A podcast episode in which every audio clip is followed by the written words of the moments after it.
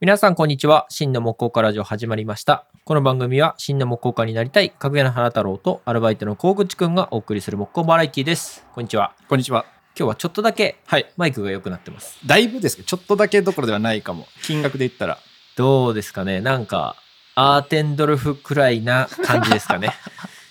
かもしれない。あのマイクを今日はちょそうっでとすねレンタルで使ってますので、はあの若干今後数回だけ数回だけあの音質が上がる可能性がありますね。はい。あと今日はですね、はい僕がはい新築をはいはい。建てた時の話をあ、いいっすねちょっとしたいと思いまして、あ、ぜひぜひ。家具屋っていうか木工屋的に面白い部分もあるし、はい。何かこれからうちを建てる人の参考になればと思いまして。そうですよね。はい、というわけで、まあ、僕が新築4年かまあ4年くらい前かなえ、あ、もうそんな経ちます、そっか。 3 4あー年くらいそんな経つかうん、は立ってます。でなんで、えーと僕が家家建てようかなとうんう建んて替えるかなと思ったかと言いますと、まず僕が住んでた場所は、はいえーまあ、実家実家に住んでたんですけど、うんうんおじいちゃんが建てたうん築60数年うん。の母屋というか、はい。まあ、築60年のお家とはい。うちの父親が建てた築30年のお家が、あ、増築したんですか、うん、増築してあー考えなしに、えー増築したもんだから、はいはいはい。まあ、変な格好になあー まああまり住みやすいとは言えなかった。なるほど。っていうのと僕も子供が生まれてうん。築60年の方にいたんですけども、はいまあ娘の寝息が白いとあの娘 寒すぎてあ、なるほどね。こう、寝てる時に吐く息が、うんもうあの白い、冬の時の、そうそうそうそう あの冬の時の寒さで、はーっていう息を吐いてると。 寝てる時に、ね。寒そうになんか吐きながら寝てたから いや、その情景はめっちゃ思い浮かびますね。いわやかもるう。これはちょっと覚悟を決めてうん。建て替えなきゃダメかと、もうあったかいお家を建てようってあことです、建ね。て替えなきゃじゃないですねなんとかしなきゃと思っあたあ、んでなするよほどね。ね。うん。でまあのそ時れはねそれ、で、まあ、建て替えるかうん。えリフォームするか、うん。または土地をねあ、別の場所に買って。うんうん。っていう選択肢がいろいろあったんですけども、はい。まあ、まずうちはですね我が家はプラスワンが近いっていう、ああ、そう、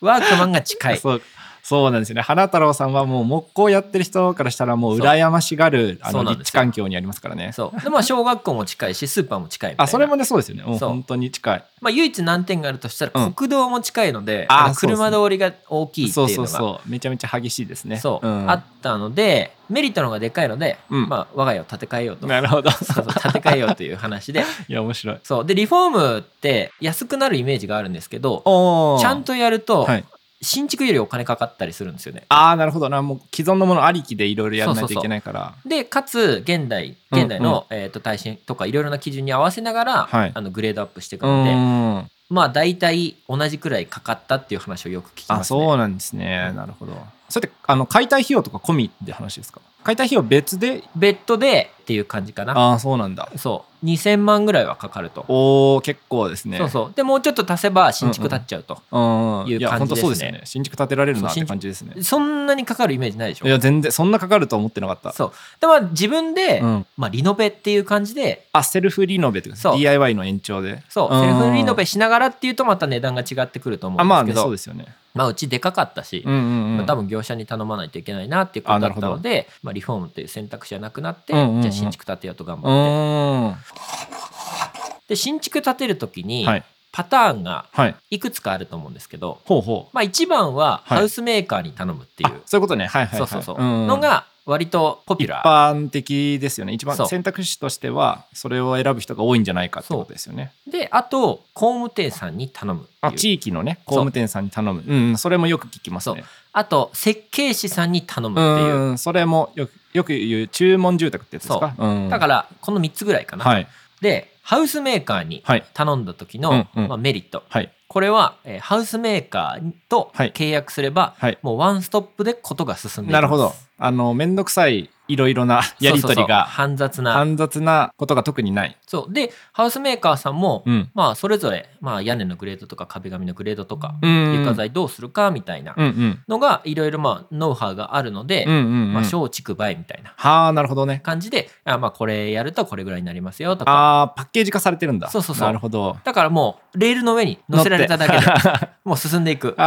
ルあまでなるほどで多分営業さんもついてくれるしうんでその人と話し合いながらやっていけば家は必ず出すと、うん、ハウスメーカー選ぶ人でよくこの営業さんだったらいいなと思って選んだみたいな話はよく聞きますね。そうそうそう、まあ、なんでそういうメリットが、ままあ、デメリットとしたら、はい割とまあ真剣剤というか、はいはいはい。真剣剤って言い方があれですねあまあね。まあビニールクロスだったり、 ああそうですね。えー床材は無垢の床材とかじゃなくなくてて張り物とうかん。っていうことが多いかなああなんかそんなイメージ。うん。うんでですねあのそういうのにこだわった、はいあのハウスメーカーもあるんですけど、うんうんそのちょっと値段がね上がるちょっ傾と向ねにありますね。上がるようなそう感じですよね。で2つ目地元の大工さんに建てはいはるいという、工務店に頼むやつね。そう工務店さんに頼むっていうやつはいでメリットとしては、うんまあ、多分技術力、うんうんうんうん。まあ、大工さんが建てるので、まあ、ちゃんとした家が建つよね、うんうんうん。多分自分の両親とか、はい。おじいちゃんおばあちゃんに相談した場合はこのい選択肢を勧められる。そうそうそうんんやあの知り合いのまるさん大工さんだから紹介してやろうかとか、多分そういう話になると思う。ああそうでしょうねきっとね。そうんで、まあ、メリットとしては技術力という面と、うんうんうんあとハウスメーカーに比べて広告宣伝費とかうんうんうん。営業さんを置いてない分、んそこを材料費とか、はいはい。他の部分にに回してると。そうう。持っていけると。なるほど。で3つ目うんうん。これが僕が取った方法なんですけど、はい設計士さんに頼むという。は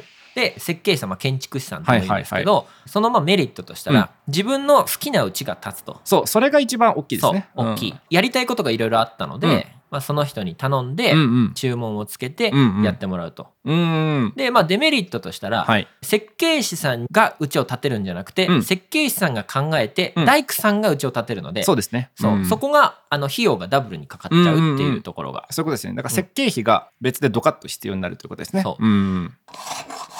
でまああの僕がやりたかったことはい。ななんんでしょうで。すけど軒天屋根のはいはい。ひさしの裏側うんうんうん。に無垢を張りたかったっていう、ああ、はいはいはいはい。そうそうそうかっこいいですよね、あれね。そうかっこいい、で壁は外壁ですね、うんうん外壁はあの塗り壁うん。うん。が良かったってういう、ん。なるほどあ。これただ盛ん僕が良かっただけで、うんあうんのいろいろね価値観ありますあ、そうですね。まあ今だったらね、ガルバがいいとかね。あ、ガルバリウムね。そうそうそうとかね、ありますよね。そう今ガルバリウム流ご行り飯はあのうん屋根と同じ素材でで言ううんうんうん。服とか、ね服というかね外壁やるとか流行りですよね。そうそうあるのでいろいろあるんですけど僕いろいろ現場でうんお家とか入って、うんうん。あこれがいいなあれは嫌だうんうんなとかっていううん。箇条書きの項はいはいはい目がたくさん、花太郎さんがこう仕事の現場でいろいろ見た中でそうそうあこれはこうだああだっていう話をまあ聞いたりとか実際見たりとかしてそうでそれでまあ行き着いた花太郎的なそう選択肢選択肢としては、まあ、塗り壁そうが良いと。いいな、うんうんうんえー、とあと今屋根が思いっきり出てなくて、はいはい、壁と、はいその一緒のラインで屋根が終わってるうちとかあるんですよ。ああはいはいはいそう軒がないお家ってこそとうですか軒がないあーお家で今耐水とか、はいあのいろいろ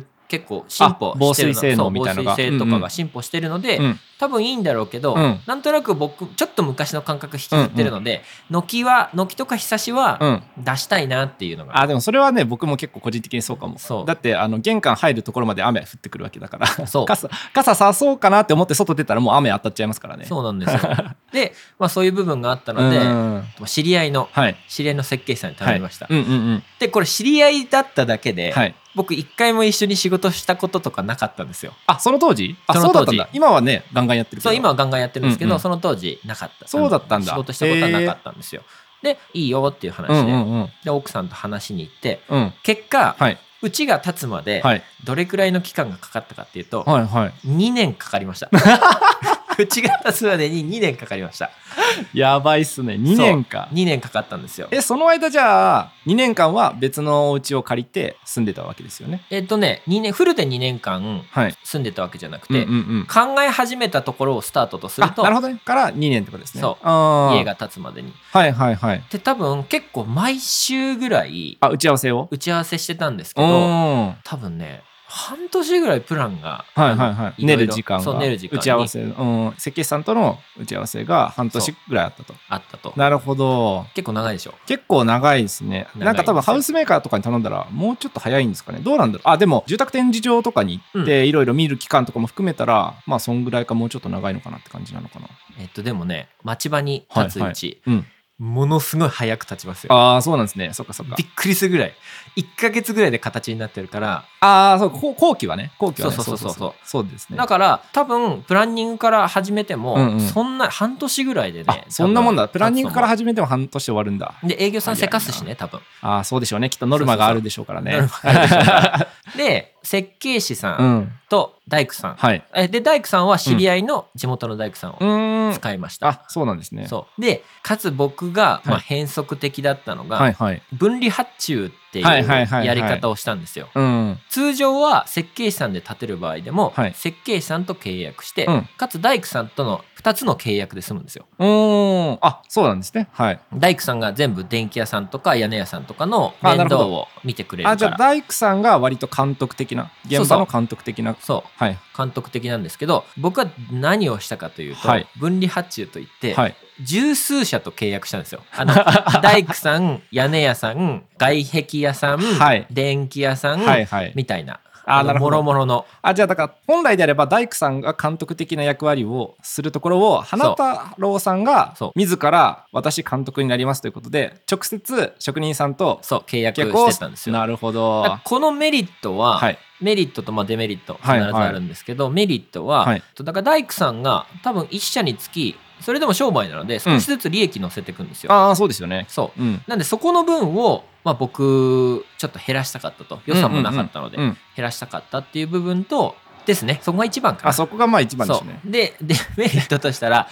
もう十数社と契約するので、もう契約書を自分で作って、はいはい契約書の内容を考えて、はい、ハンコください、うんうんうんうハんンコくださいっつってやってったっていうなるほまあど。煩雑なんですよそりゃめっちゃ大変そう。もうそうん、でまあ材料費も自分で買ったりとかしてああなるほど。そうなんですそっかそっか本来であったらその職人さんが発注してうん現場持ってって加工するところをそう花太郎さんがあの資材だけは買っておいてそうそうそう職人さんにそれを渡してこれを加工してくださいってそおう願これいす加工るしてくださいタイプでみすたいななるほど感じでやりましたね、おーなので連携が取れてないんですよ僕が連携取らなきゃいけない、うんうんあそう監ですよね監督なのでもうピッチでバラバラにサッカー選手が動いてるわけですよ、 はいはいはいでまあ僕がこれやってくださいあれやってくださいみたいな指示出あしてーやるんですけどまあ、それぞれの仕事の状況とかもあるから、はいまあ、思い通りには動かないと、まあそうでしょうねきっとねそうそれでいろいろな契約がまとまって、うんじゃあ年1年で言うと、はい年の初めくらいにはい家壊したんですよ、おおはそう家壊して、はいもう更地になりましたいと、はいのは地鎮祭とかやって、おおそうやったんですけよく見るどやつだ基礎屋さんう、うん、家の土台あるじゃないですか、は家の土台が多分梅雨前とかはいに家の土台ができたのかなおおそうそう。だからそこまでも数ヶ月かかったんですおよおね。なるほどで、普通だったはらい基礎ができて、はいすぐ建前って言って材料が運ばれておきて、ー家のフレームができるんですけうんうど、んうんえーそれになったのが9月だったので、だいぶ騒ぎになりましたね、まあ多分5、6、7、8、4、5ヶ月ぐらいあの基礎が放置されてたんです よ。その間はどういうことなんですかえっとね、長く期間空ける場合は、はいまあ大工さんとかが、はいまあ、カバー作ってくれて、はいはあのブルーシートとかでい。うんうんうん。カバーかけてくれるんですけど、はいそれもね自分でやりま した。自分でやったんですけどはい。どっかに穴が開いてたらしくてあ、ブルーシートに。そうブルーシートに、はい。梅雨が、はい梅雨で豪雨で、はい。雨が溜まってて、はんはんうちの基礎がプールみたいになってま したななるほどなんだろう3 0センチぐらい水が溜まっててそんなにうん、知り合いにねポンプを借りてき てあの排水しましたねいや、大変でしたね、それは。そうそうそうそうで建前までにうんうんまた数ヶ月はかいかるじゃないですうか、ん。地元で噂になるわけですよ あのシーツ立つんだみたいななるほど。そうそう ずっと基礎のまんまだけど。そう。だから夏前、春の終わりくらいにはい、もう基礎ができて、うでん。。秋、秋口ぐらいに、ようやく。そうそうそう、建前が始まったんですけど、まあ、それもまた大変でおー。う、んうんうん。 9月に始まって家が住めるようになったのが、はい翌年の3月なので、結結構半年ぐらい、なるほど。結構凝っちゃったの で、まあ、作る方もね、大変だったと思うんですけど、うん、でもねなんかそこまでやるぞっていうそうことだった、まあ、まず設計士さんに頼んだ時点でねそうそうそう、ももう,、ね覚悟はね、うん決めてたんですけど、で、これまた困ったことに、はいはい奥さんのお父さんがはい大工さんなんですよ。そうですよね そう奥さんのとこお父さん大工さんでうんで新築はやらないやろうと思えばやるんだけど、うんでいつもは増改築とかリフォームとかの大工さんやってあてそうなんですねでかかりすぎだって怒られるわけ ですね正月にあお父さんからねのまあ結婚してれば奥さんの実家とかあ挨拶行くじゃないですかお正月とかうんにまあそうっすよねでまあボッコボコに怒られたりして もういつまでやってんだみたい何なやってんだっつってそうで結局アパートはいアパートもはい1年あれば余裕だと思ってたんですけど、うんうんうん結局1年過ぎちゃったんで更新あのーあ契手数約をねそう契約更新の手数料がかかっちゃったりとかなしるてほどあと僕もう一つ自分でやりたかったことが、はいこだこだわりというか、はいはいやりたかったことがあっ何てですかドアのはい枠、はいはいはいドアの枠がはい修正材っていう、うんちっちゃいピースが貼り合わさってる木じゃなくて、うんうんうんたりシートが貼ってあるドア枠じゃなくて、うんうんあの無垢うんう無ん垢材ですね一枚のそう木の板ですね木の板でやりたいっうんうんうんうんていう願いがあったのうんで、うんうん自分でその木も買ってうんうんなるほどそうで普段買ってる材木屋さんから買ったんですけど、はい届いて、はいえっと、結構な量が届くんですよ多分、うんうん体積にしたら、はい多分乗用車1台分ぐらいの あの体積の大きさの木が届いて、うんうんまあ、それをトラックから下ろして運ぶんですけうど、んうんな運んでる時にちょっと冷たいんですよねうんうんうんうんこれもしかしたら乾いてないかもしれないなみ たいな買った木もしかしたら乾いてないかもしれないそう乾いてないかもしれないなみたいなで材木屋さんに言うと、はそのその材料は海外から届くので、うんうんもう海外のコンテナの中で、うん乾いてますよみたいな、ああ運送の途中でそうねそうそうって言うんですけど、うんすごいすごい大量の木買ったので、うん外は乾いてるんですけうど、んうんうん中あ中の方にある木がそう中の方にある木がまだしけってて、あでこれもう使えねえじゃんと思って えーっと工房あのはい壁にはいもう全部立てかけ て一本一本、はいはいはいはいあの縦にすると、うんあの水下に落ちるのでああ早く16でそうそうそなるほうどな早く乾くんですよあじゃあ横に並べておくよりも立てかけた方が割とすぐに水中の水分は抜けるとそうう、ーんっていうことがあったりですね、はいはいはいまあ、ちょっといろいろあったんですけども、うんうんでまあ結局3月にね一応まあオープンハウスというか、はい皆さんに見ていただいてうんうん完成になったんですけども、まあとにかく大変だったってういうーんいでやもう聞くだけで大変ですよそれはそ